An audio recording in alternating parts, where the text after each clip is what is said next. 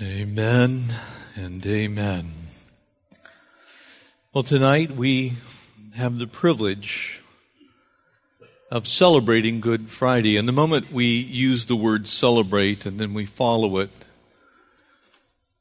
with Good Friday and the meaning of it, it, it is almost an oxymoron. It seems like we can't use those two words t- together. And yet, if there's no death, if there's no burial, then there can't be a resurrection. And so, very often, the church almost leaps from Palm Sunday to Easter Sunday. And we forget the price that was paid. We forget the price of our grace. And we sang an updated version of that amazing hymn that was penned so many, many years ago, nearly 200 years ago, by John Newton. Amazing grace, how sweet the sound. That was written by the captain of a former slave ship. A man who would turn his life over to Jesus. At a pivotal time in his life, had realized the destitute nature of his own life when realizing what he had engaged in, what he had done. He became one of the staunchest abolitionists that the world's ever known, joined with John Wilberforce, and actually uh, managed to bring about the abolition of the slave trade in England. He came to faith in Christ when the ship that he was on approached the coast of Scotland at Donegal. The ship began to take on water. The crew cried out, there's no chance. We're going down. We're all going to die. And John Newton, operating a manual bilge pump down in the bowels of the ship, trying to keep it from going down. God, if this is your will, so be it. If it's not, then save me. The Lord saved him.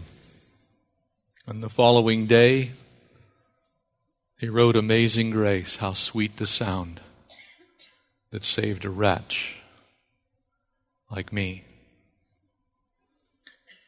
It's His grace that saved us.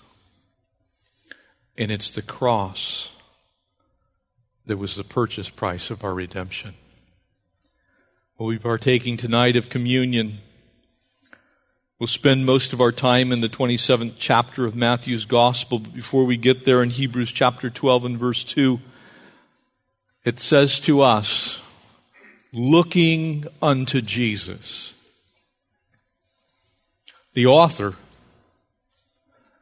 and the finisher of our faith. Not only did Jesus come for the Father's plan, but he cried out from the cross it is finished. He took care of my debt. He paid the price for my sin at Calvary's cross. And it goes on to say, for the joy that was set before him endured the cross, despising the shame, and sat down at the right hand of the throne of God. You see, before us are the elements of communion, and when we pass those out, tonight's message really explains in great detail the substance and the reason for that broken bread and for that blood bread cup. You see, the price of our grace was high. It cost God the Father his only Son and it cost Jesus, our Savior, his life. And that occurred at the cross. Matthew 27 records those events of that day, and we'll take a journey of grace tonight. And as we take that journey of grace, it is amazing grace. And there is no sweeter sound than the grace of God that's been poured out in our lives. Because if it were works, we're all in trouble. If we have to earn it, many of us, in fact, all of us, couldn't. If we had to pay for it, we'd all fall short. Grace is God's free gift to us, and it's represented in the amazing story of Good Friday. The elements that we'll receive. The sinless Lamb of God, seen as such before the foundation of the world was ever laid, his sinless body broken for me, beaten for me, bruised for me, put to death for me, his blood shed, that my blood wouldn't have to be shed. Would you pray with me? Tonight, Father God, we come to a solemn time. Lord, a time that we honor what our Savior Jesus did in the final hours of his life here on this earth. His mortal life, his earthly life. We know the end of the story. We know the wonder of Easter morning. But tonight, we ask that you'd help us to focus on the price of our grace. We love you. We thank you, Jesus, for what you did. Pray that you would speak now by your Holy Spirit that we might know exactly what it cost. It's in Jesus' name we pray these things. Amen. You see, God's only Son paid the price for us. And as we begin that narrative, it's interesting to me that, you know, so very often we cry out in our world for justice. We see it all over our country, even tonight the cries of injustice, people wrongly trialed, and there's a reason for us to cry. There's a reason for us to desire justice in all things. But there's never been an injustice like the injustice that was done to Jesus. From 2 o'clock in the morning till 10 o'clock in the morning, all during the nighttime hours, Jesus was tried illegally six times. Three of them religious. The people who should have had the most grace and mercy pronounced him worthy of death. Three of them civil. He was bounced back and forth religiously between Annas and Caiaphas, the reigning high priest, the former high priest. And each one of them for nothing more than preaching the gospel of the kingdom did they ultimately say, He's got to die. And for the Romans, first to Pilate, then back to Herod, and then back to Pilate, and each time, not guilty, not guilty, not guilty. And yet the weight of the death penalty rested in the hands of the Romans. And so argumentative were the people that when offered Jesus as a way for the Roman government to show mercy, they cried out, Give us Barabbas, a real murderer, a real criminal. They said, You keep the innocent Jesus, you give us the murderer. And I would say to you, the world is still making that kind of a sad mistake today. The world still follows after the Barabbases. In Isaiah chapter 53, verse 7, a picture there of the innocence of Jesus. Now remember that the book of Isaiah, written by the prophet Isaiah in about 586 BC, that's one of the common scrolls found in the Dead Sea Scrolls. So we know that the book of Isaiah was in circulation. We have copies of it that are older than the birth date of Jesus. Oldest copy we have was dated by secular archaeologists at 212 BC. So these words were absolutely penned before Jesus went to the cross. Verse 7 of Isaiah 53, where he was oppressed and he was afflicted, and yet he did not open his mouth. Can you imagine because Jesus was fully God and fully man. Can you imagine the defense that Jesus could have mounted for his case when he's standing before Annas and Caiaphas, Pilate, and Herod? Can you imagine the argument he could have made for his own innocence? Can you think of some of the things that he might have been able to say? Uh, Pilate, I created you. He could have run down everything that Pilate had ever done in his entire life, line by line, detail by detail. He could have looked Annas in the eye and said, Oh, you claim to be holy, but do you remember when? And listed every sin that he'd ever committed. Those that were screaming from the crowd, he could have looked into the back of the crowd and said, You, come up here.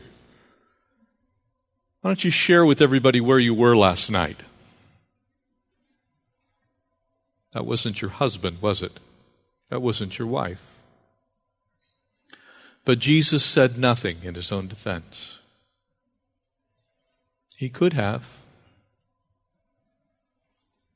Instead, he took the outcry of the people upon himself. Like a lamb, Isaiah 53 7 says, led to the slaughter like a sheep that's silent before its shears.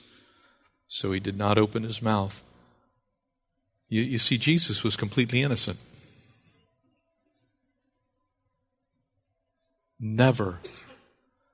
God made him who knew no sin to be sin for us. That's what happened at the cross. An innocent man condemned because I was guilty, because you're guilty. So blatantly powerful was that innocence that you remember what happened to Judas, the one who for 30 pieces of silver sold Jesus into treachery with a kiss. So powerful was the innocence of Jesus that upon hearing the verdict, Judas went out and hung himself.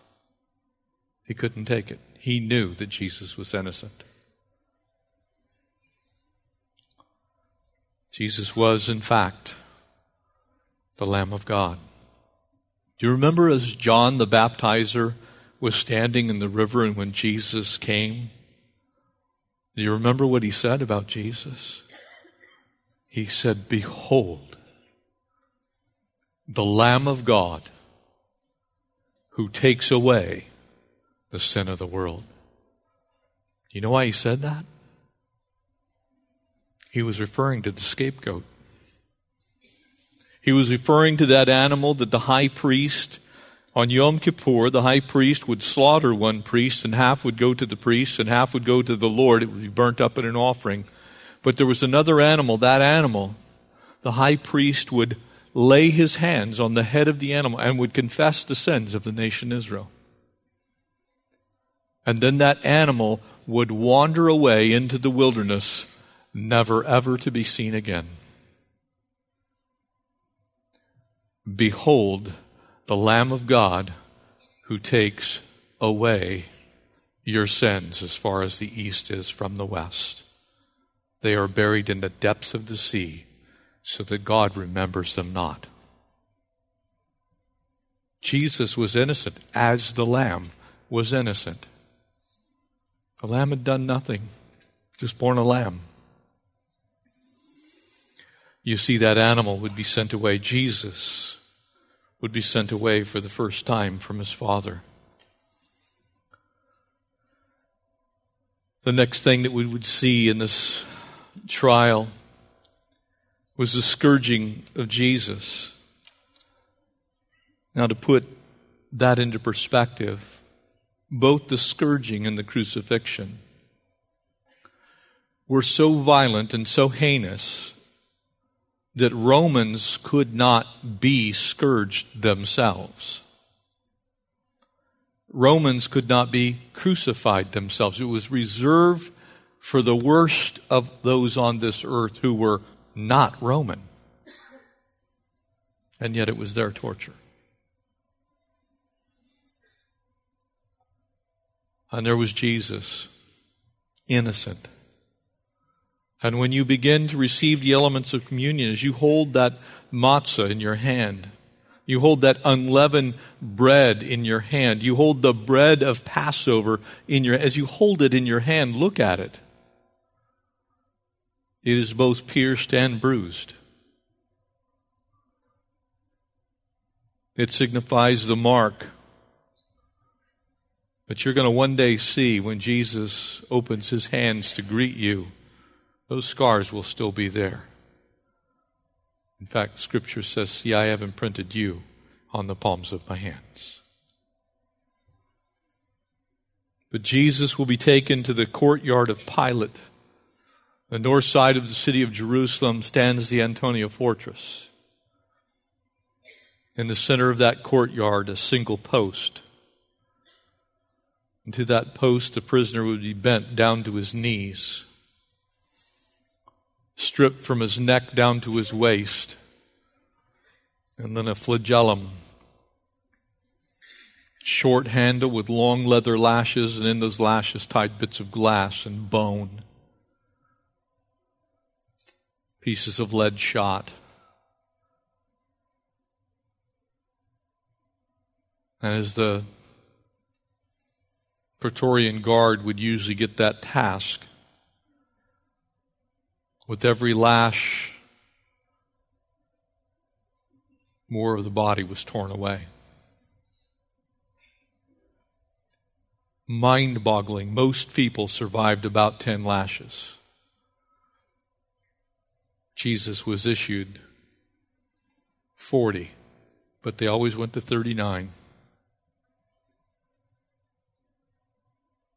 So Jesus is now, as Isaiah would say, so marred that he could not be discerned as even being human.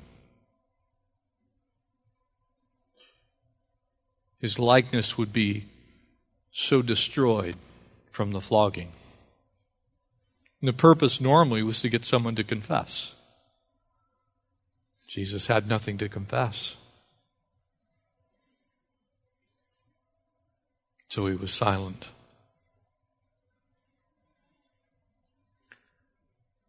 As Jesus began to bleed and no doubt suffer through the pain of all of that,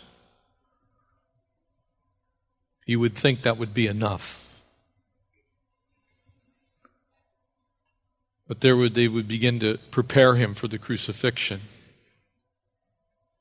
And when the Romans began to use crucifixion, it had been in practice for quite some time. It was invented by the Persians, passed along to the Phoenicians.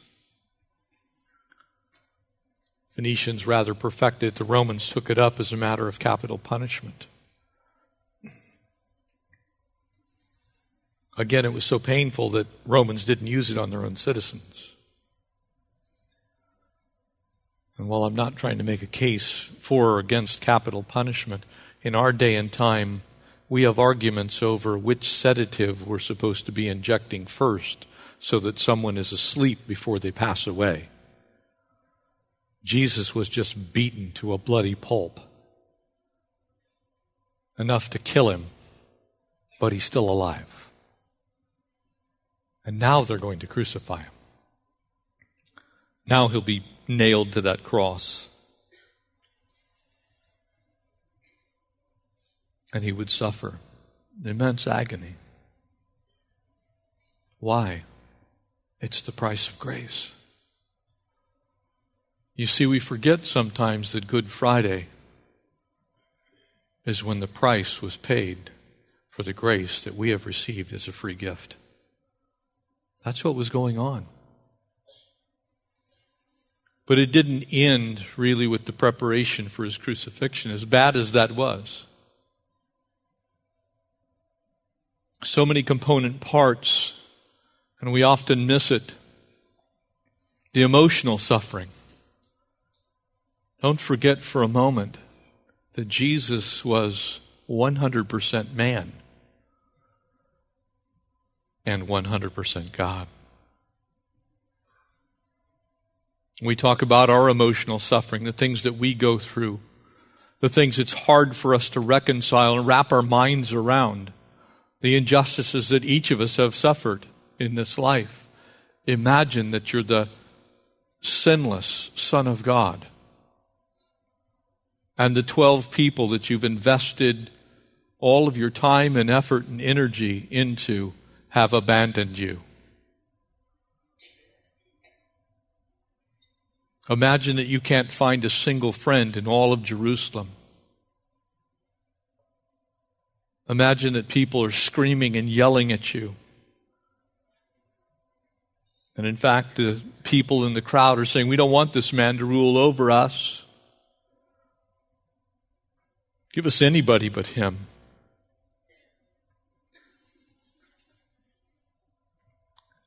You see the emotional suffering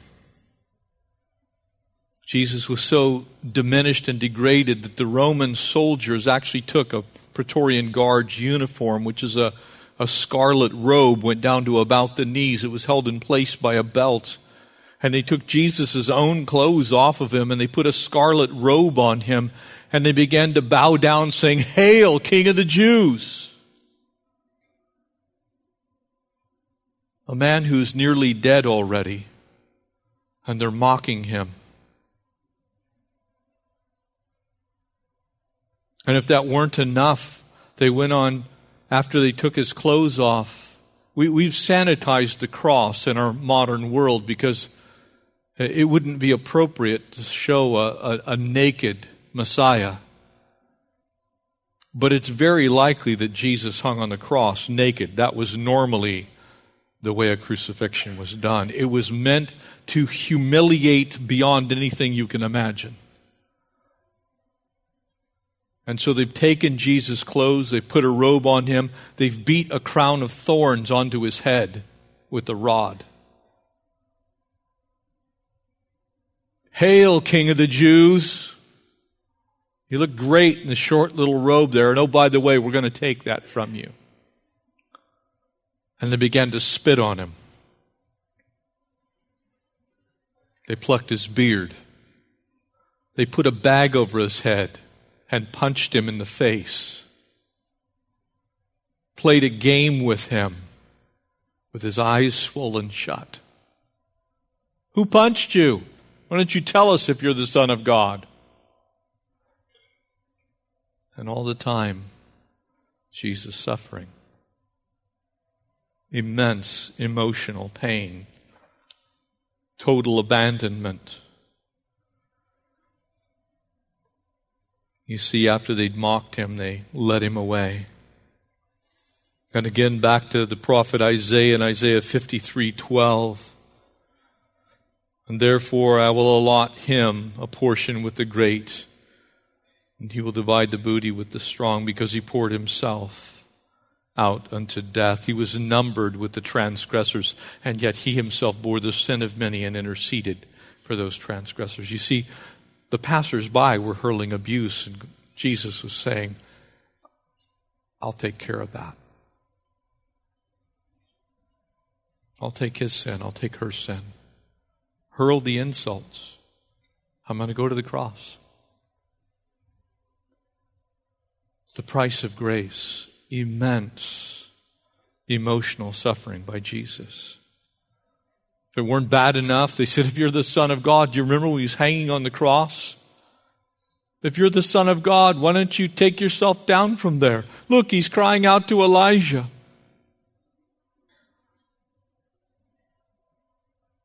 You see, you ever wonder what it cost? You see, grace has come to you, to me, as a free gift. It comes by faith. And even the faith is given to us to believe. But it was unbelievably costly. More than we can really imagine. And I think the most striking thing for me is the spiritual suffering of Jesus. Now, I want you to bear in mind that Jesus suffered physically, Jesus, Jesus suffered emotionally, in other words, in his mind, who he was as a person, and he suffered spiritually. in all three ways that you are a human being. Your three parts. You have a mind, you have emotions, you have a physical body, and you have a spirit. Jesus was tested in every single one of those ways as he was being put to death. And I think this one strikes me the hardest. I'm a father, and I have two sons. And as I read what happened to Jesus, as he cried out, Eloi, Eloi, lama sabachthani. Dad. Father. Why have you turned your back on me?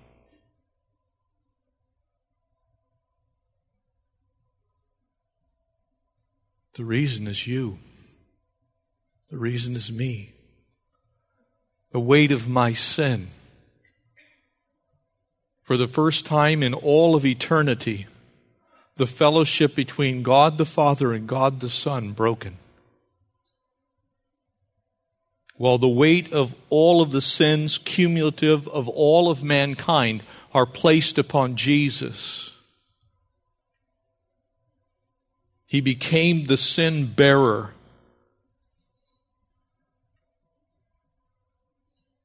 My son Brandon was two and a half years old. He fell out of a window, landed on his head on concrete. I rode with him to the hospital in the ambulance. The doctors told us if he lives, He's going to need extensive neurological care. And I remember laying on the hospital room floor, crying out to God God, take me, but don't take my son. Don't leave my wife without her boy.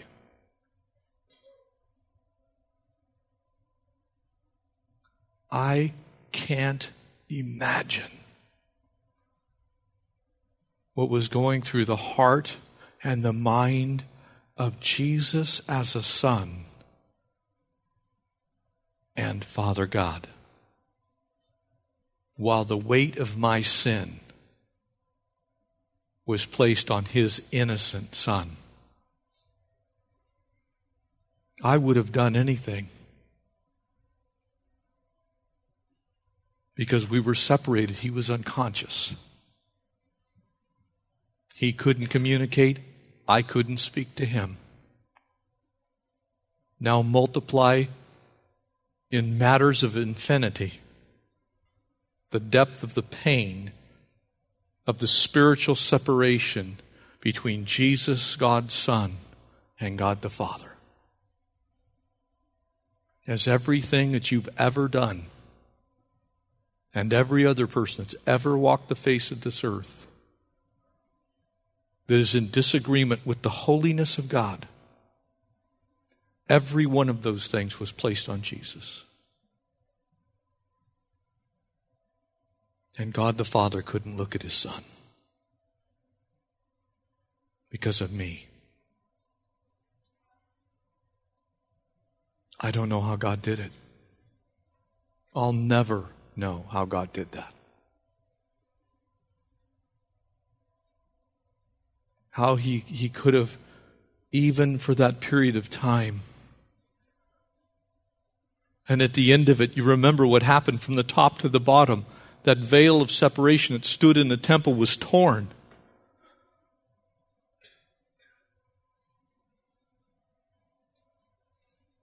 But Jesus, our sin bearer, was paying the emotional price, the spiritual price of what I've done. That grace cost God his son. And it cost Jesus his life. Again, we turn our attention to Isaiah 53. Matthew's gospel continues this picture. And Jesus cried out those, those very words, Eloi, Eloi, lama sabachthani. My God, my God, why hast thou forsaken me? There in verse 46. It actually comes from the 22nd Psalm. David saw that a thousand years earlier. But in the fourth verse of Isaiah 53, surely he himself has borne our griefs, our sorrows he has carried. And yet we ourselves esteemed him as stricken, smitten by God, and afflicted. That is exactly what the people did to Jesus that day. As Jesus was hanging on the cross, people were mocking, him, shaking their heads at him, wagging their tongues, like, ah, some Messiah. All the time, Jesus bearing your sin and mine. He was pierced through for our transgressions. He was crushed for our iniquities. Not for his, for yours, for mine, for ours. By his scourging we were healed. For all of us, like sheep, have gone astray. You see, at that moment of separation, the weight of our sin placed on Jesus was sufficient for God the Father to say, I can't look. I can't see this.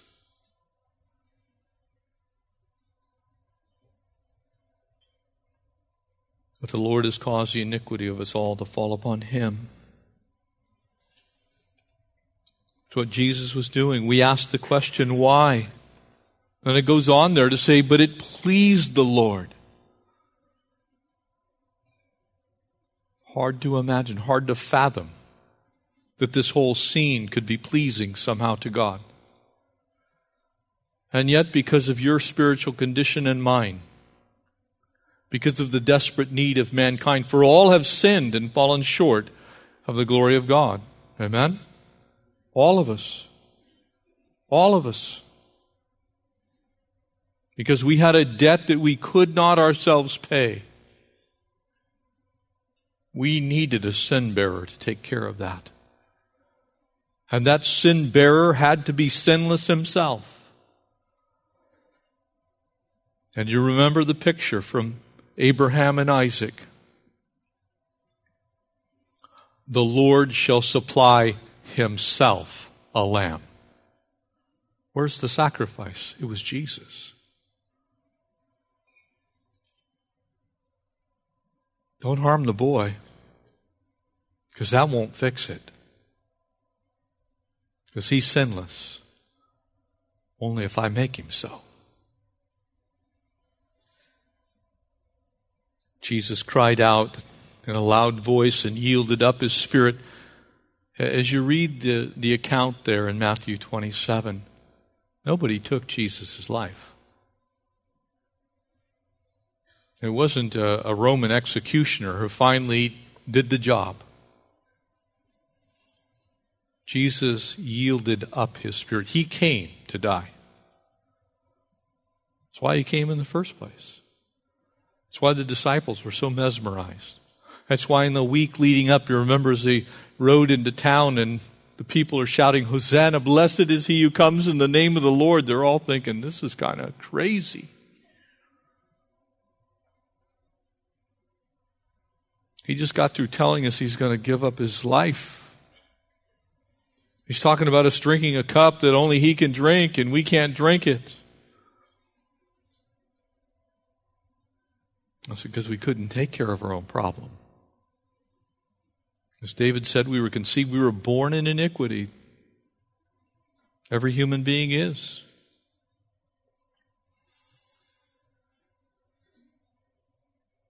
You see, Pilate conceded to the religious customs of the Jewish people, and he allowed Jesus' body, after he had yielded up his spirit, to be placed in the tomb. We'll pick up the rest of the story on Sunday morning but there was a cost.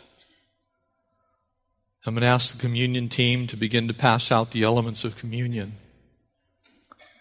There was a cost, there was a price paid for our grace. There was an emotional cost. There was a spiritual cost. There was a physical cost. There was a cost that God Himself paid. There was a cost that Jesus paid. And the whole thing is pictured in the elements of communion. You're going to receive first the bread, and please hold that, and then we'll pass out the cup. And while you're holding that bread, there were a lot of different responses that day. Perhaps tonight, there are going to be many different responses to the price of our grace. You see, for some, that day, those six hours, that one Friday, 2,000 years ago, for some, it was amusement. Hard to imagine. They seem to somehow get a thrill out of an innocent man being beaten, mocked, scourged, harmed, crucified, ultimately murdered. I pray there's no one in here tonight. As the Apostle Paul spoke in the 11th chapter of the first letter to the church at Corinth, he reminded us, and you now know why he reminded us, to be careful and to not partake of the Lord's Supper in an unworthy manner, because it's serious business. What we celebrate on Good Friday, what we celebrate every time we come to the Lord's table, is His body broken for me and His blood spilled for me to pay the price so that I might be freed from the debt of my own sin. Because as it says in the Old Testament, in the book of Leviticus, and the Pentateuch, the first five books, of the Bible. Without the shedding of blood, there is no remission of sin. And that remains. But that shed blood has to be innocent blood.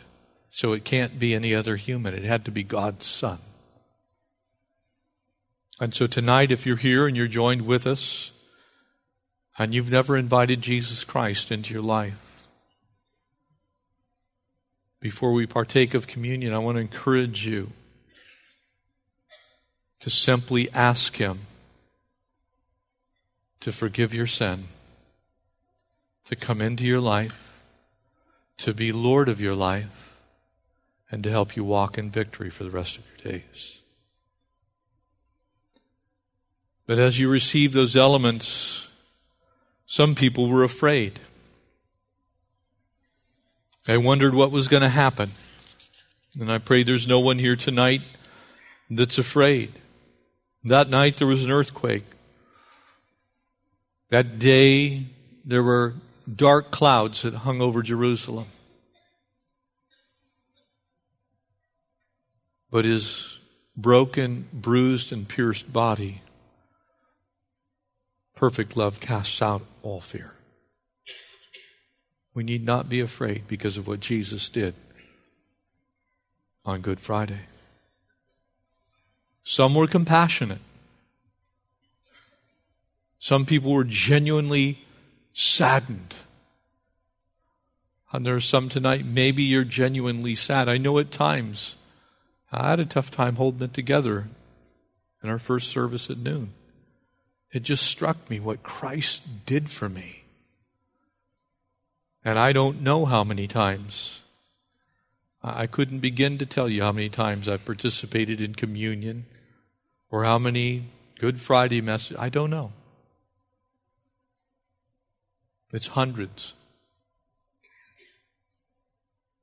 But I was struck by what Jesus did for me. And I started thinking of my Savior. And oh, how he must love me. Some had compassion. Some were amazed as that curtain was torn.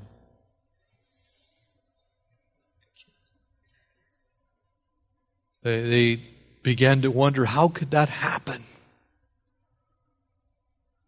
That veil in the temple, some six inches thick multiple layers of fabric, a single piece. So impenetrable was that curtain that the high priest, before he would go in to offer up prayers for the nation Israel, would pray for himself and offer up for his own family, and just in case he missed something. There were bells on the hem of his garment. And if they stopped jingling, then the scarlet cord that was around his ankle that went back into the holy place. Someone could grab that cord and retrieve him without entering the presence. So holy was God that for all of the children of Israel, one person, one day of the year on the Day of Atonement could enter in and offer up that sacrifice. Can you imagine what happened when that veil was torn and they could look in to where the Ark of the Covenant, the presence of God, rested? Freely. No fear. And then there's our response tonight. Your response. You see, we know that Sunday's coming. But what's your response tonight to the price that was paid for the grace that you so freely received? For God's unmerited favor poured out upon us as His kids. You see, I, I deserve to die. I still deserve to die. Anything that I would have coming to me, I, I deserve it. What I don't deserve is His grace. I can't merit His grace. And if that weren't enough, not only have I received His grace, but I've also received His mercy because of the cross. In grace, He's given me what I do not deserve and cannot earn, and in mercy, He has not given me what I have deserved and did earn. What I did earn was an eternity separated from God. That's what I earned. But because of the cross, I get eternity instead with Jesus. The price of our grace, family. Jesus died that we could freely enter into his presence, that we could come, that we could be forgiven, that we could be cleaned up. If we confess our sin, He is faithful and just to forgive and to cleanse us from all unrighteousness. He's not keeping track of all the junk that you've ever done in heaven someplace. It's not remembered because of what price was paid for your grace. Because of Jesus' body that was broken, because of the bruises that he sustained, because of that crown of thorns, because of that rod taken to his face, because of what he did for you, you'll never taste your own punishment. Can't imagine.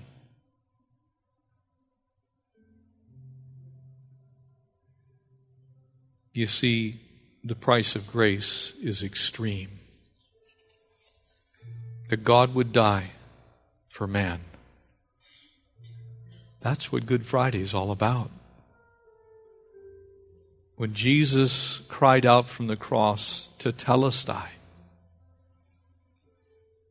he said, It is finished. He didn't say, I am finished. He said, It is finished. It's done. The debt is paid. Grace is available. All you need to do is invite him in, and he'll come. We're going to pray for the elements of communion. And if you're here tonight and you don't know Him, He paid the price for your sins. It's done. All you have to do is receive it. I'm going to ask you to bow your heads, close your eyes. And if you're here tonight and you don't know the Lord, you want to know Him, you want to know Jesus as your personal Lord and Savior, just slip your hand up. You can see all over the sanctuary. Raise your hand. I see those hands all over the sanctuary. Just keep them up for a moment. Don't deny Him, because if you will speak His name, He'll speak your name before the Father. Thank you. Go ahead and put your hands down. Those of you that raise your hands, just pray after me. Heavenly Father, I thank you for Jesus. Lord Jesus, I invite you into my life. I ask you to take away my sin. I'm a sinner. I ask you to cleanse my sin. I ask you to write my name in the Lamb's Book of Life. I promise to serve you all of my days. I want to walk with you the rest of my life. I receive the gift of grace. It's in Jesus' name. Amen.